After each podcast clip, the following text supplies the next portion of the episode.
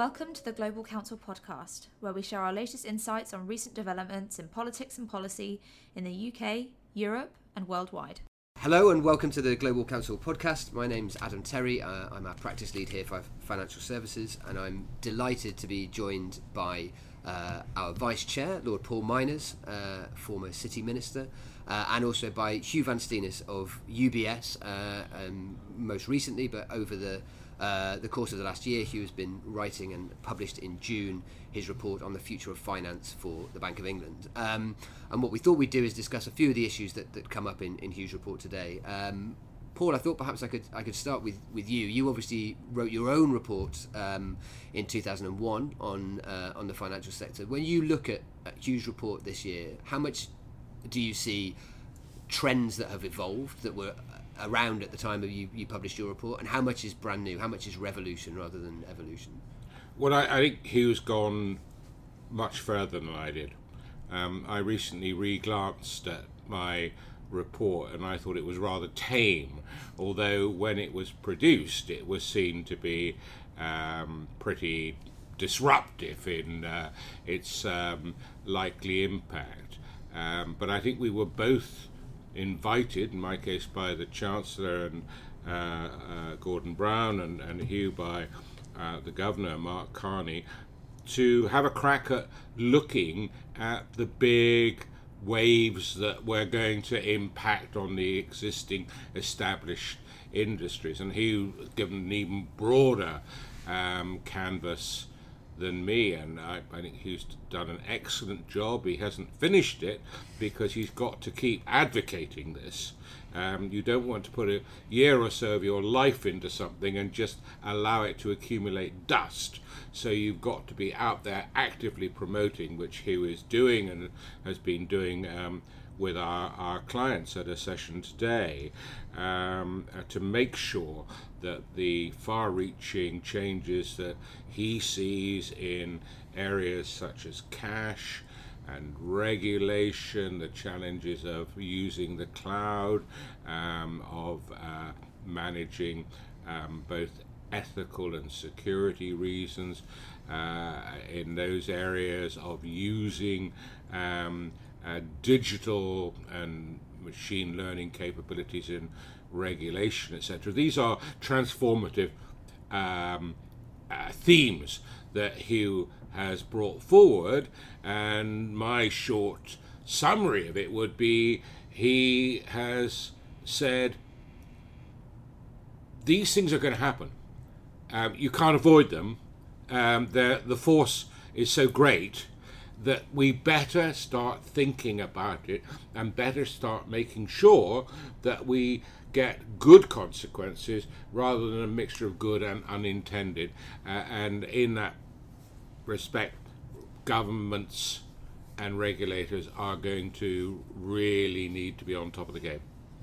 Uh, Huw, Paul picked up on one of the one of the trends there in your report being around technology and the way that technology is, is, is changing the uh, the financial system. And I think putting it very crudely, you can end up in a situation where you have incumbent banks who are increasingly using technology to offer new services, and you have tech firms who are venturing into the field of financial services. So two two types of firm with different starting points converging, and I think you make the point that payments is kind of probably the battleground where this is this is happening most.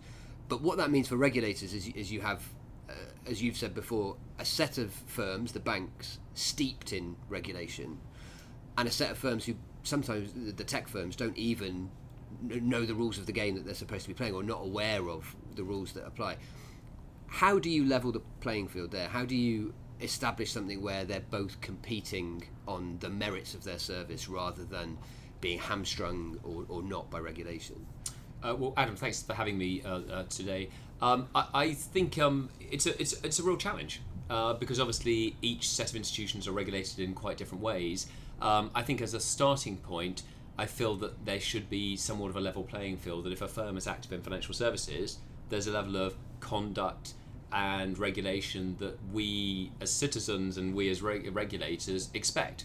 And so ensuring that at least we have similar standards is really important.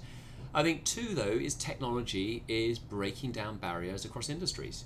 and that is deeply painful for regulators who will have to join up hands in ways that they probably even haven't thought about before. And uh, as Paul framed it, some of these are, are you know really deep, uh, profound changes. Um, every financial services firm is going to be a digital firm. Um, and in you know some studies show that financial services is probably more open to this than almost any other industry, and so ensuring we have uh, level playing fields, whether it's small firms, medium-sized firms, large firms, should all be allowed to use the cloud in the same way that competitors are, is just one example of this much broader theme. Thank you. Um, and one of the things that you know the, the world has moved on even since your report was published in, in June, you know, it was, it was published on the same day that the then Chancellor Philip Hammond uh, gave his Mansion House speech alongside uh, the Governor Mark Carney. Um, now, within uh, a few months, we now have a new Chancellor, and although the timeline may, may not necessarily be what we expect, uh, we're going to have a new Governor of the Bank of England. Paul, how do you see a new? What are the challenges of having new personnel? coming in and looking at some of these issues, and how might you see some of those changes affecting whether or the extent to which these things are implemented? I'm a.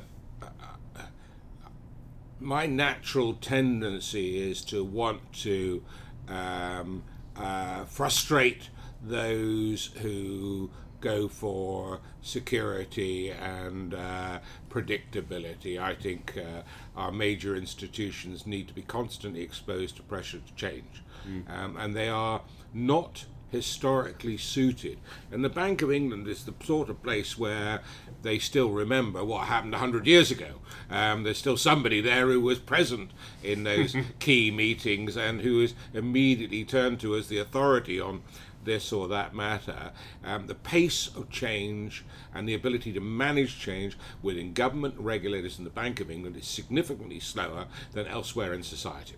So, um, and what we can't do is hold back the huge potential in areas of digitalization, of changes in um, uh, processing of, of, of funds, um, because the regulators don't feel comfortable with going that far. We, we, this is not this is not how one would characterize the pace of change in everything from health science um, to, uh, to, to travel to media. Um, so the banker needs to become nimbler and become faster. Under Mark Carney, um, the pickup of pace has been um, very uh, significant. I think Mark will be um, remembered in due course as one of the better, um, uh, one of the best um, governors that we've had. There's been a distinct um, change of pace. But to say that the bank and our primary regulators are absolutely up to speed with coping with change is, is going further than one can fairly do at the moment. And do you see a, a risk there? I mean, there's a broader question about the the the way we end up after Brexit and what that means for the financial services sector and what the rules of the game are there. But just right now, do you see, Paul, that one of the impacts of Brexit is that a lot of intellectual firepower that could be applied to some of these issues is actually being uh, directed elsewhere? Is, is Brexit already acting as a drag on some of these kind of bigger, longer term challenges? Uh, it, undoubtedly so. Indeed, I think one of the reasons why um, the governor uh, asked Huw to do this um, work um, was because, like most entities of the state, um, Brexit is dominating every um, waking hour. Um, and uh, that's why the Brexit issue needs to be resolved one way or another um, and not perennially kicked down the, down the lane. And Huw, if I can just come come back to you, your the r- report is obviously very wide ranging. You look at a, a, a significant amount of issues uh, and make a, a, range of recommendations. Your recommendations are targeted at the, at the bank uh, specifically.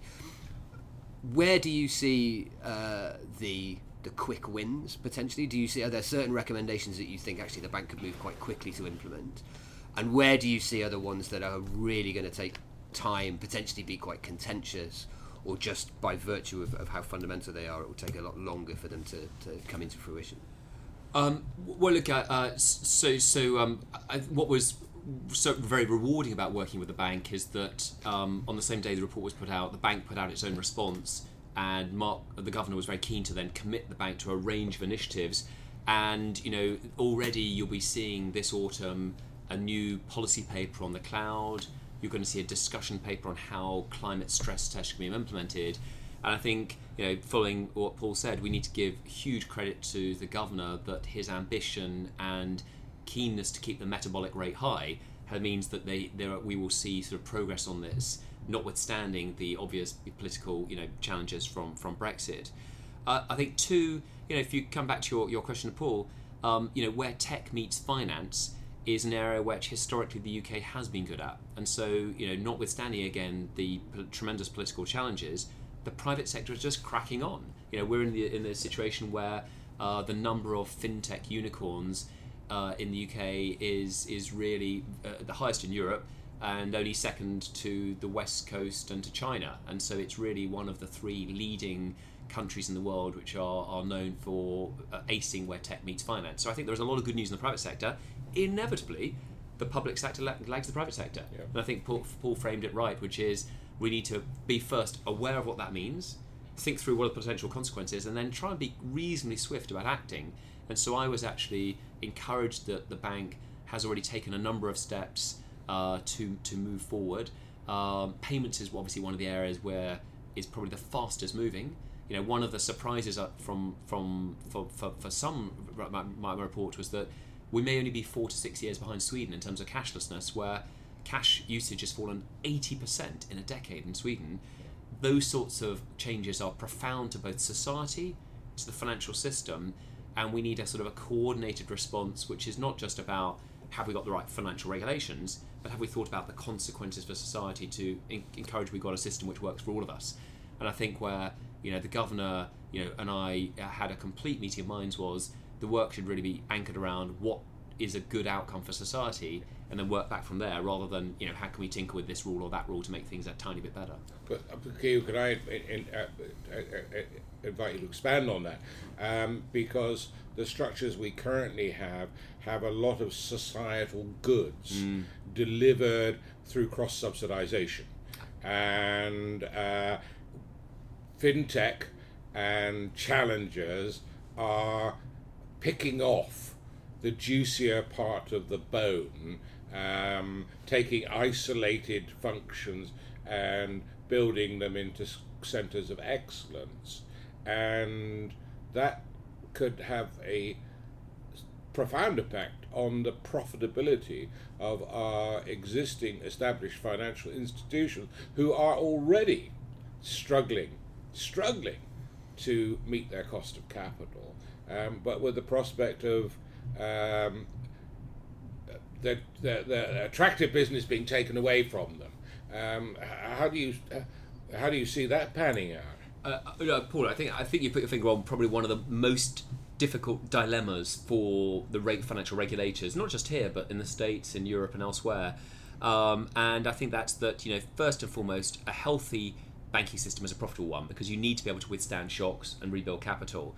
And I share your view that on the whole, attackers are coming to skim the cream yeah. and leave the potentially leave the institutions there. So, a couple of thoughts. That first, I wanted to make sure that the incumbents ha- could use the same armory as an attacker. So, for instance, cloud may sound like a sort of uh, a one rather odd, you know, outsourcing relationship, but actually it's central to allowing incumbent firms to respond with the same armory and also let's be clear to provide the same functionality to clients because at the end of the day this is going to be won by you know what do clients want and the kind of functionality. I think two is is leveling having a level playing field around a number of items. But there is a, a, a kind of a macro prudential challenge that you raised paul of thinking what does it really mean for the overall system? Yeah. and we need to be pretty thoughtful about this and i do think it that i don't think that it's, it's given who will win. You know i think this is a, a dynamic view but i think it's something which the macroprudential side will have to keep very, very alert to. Yeah, yeah. And if I could just finish by with, with, one question for you, Huw, which that kind of leads us on to you know we're we're, we're almost 20 years on from, from the Myners report. We're right in the in, in the middle of the the Van Steenis report.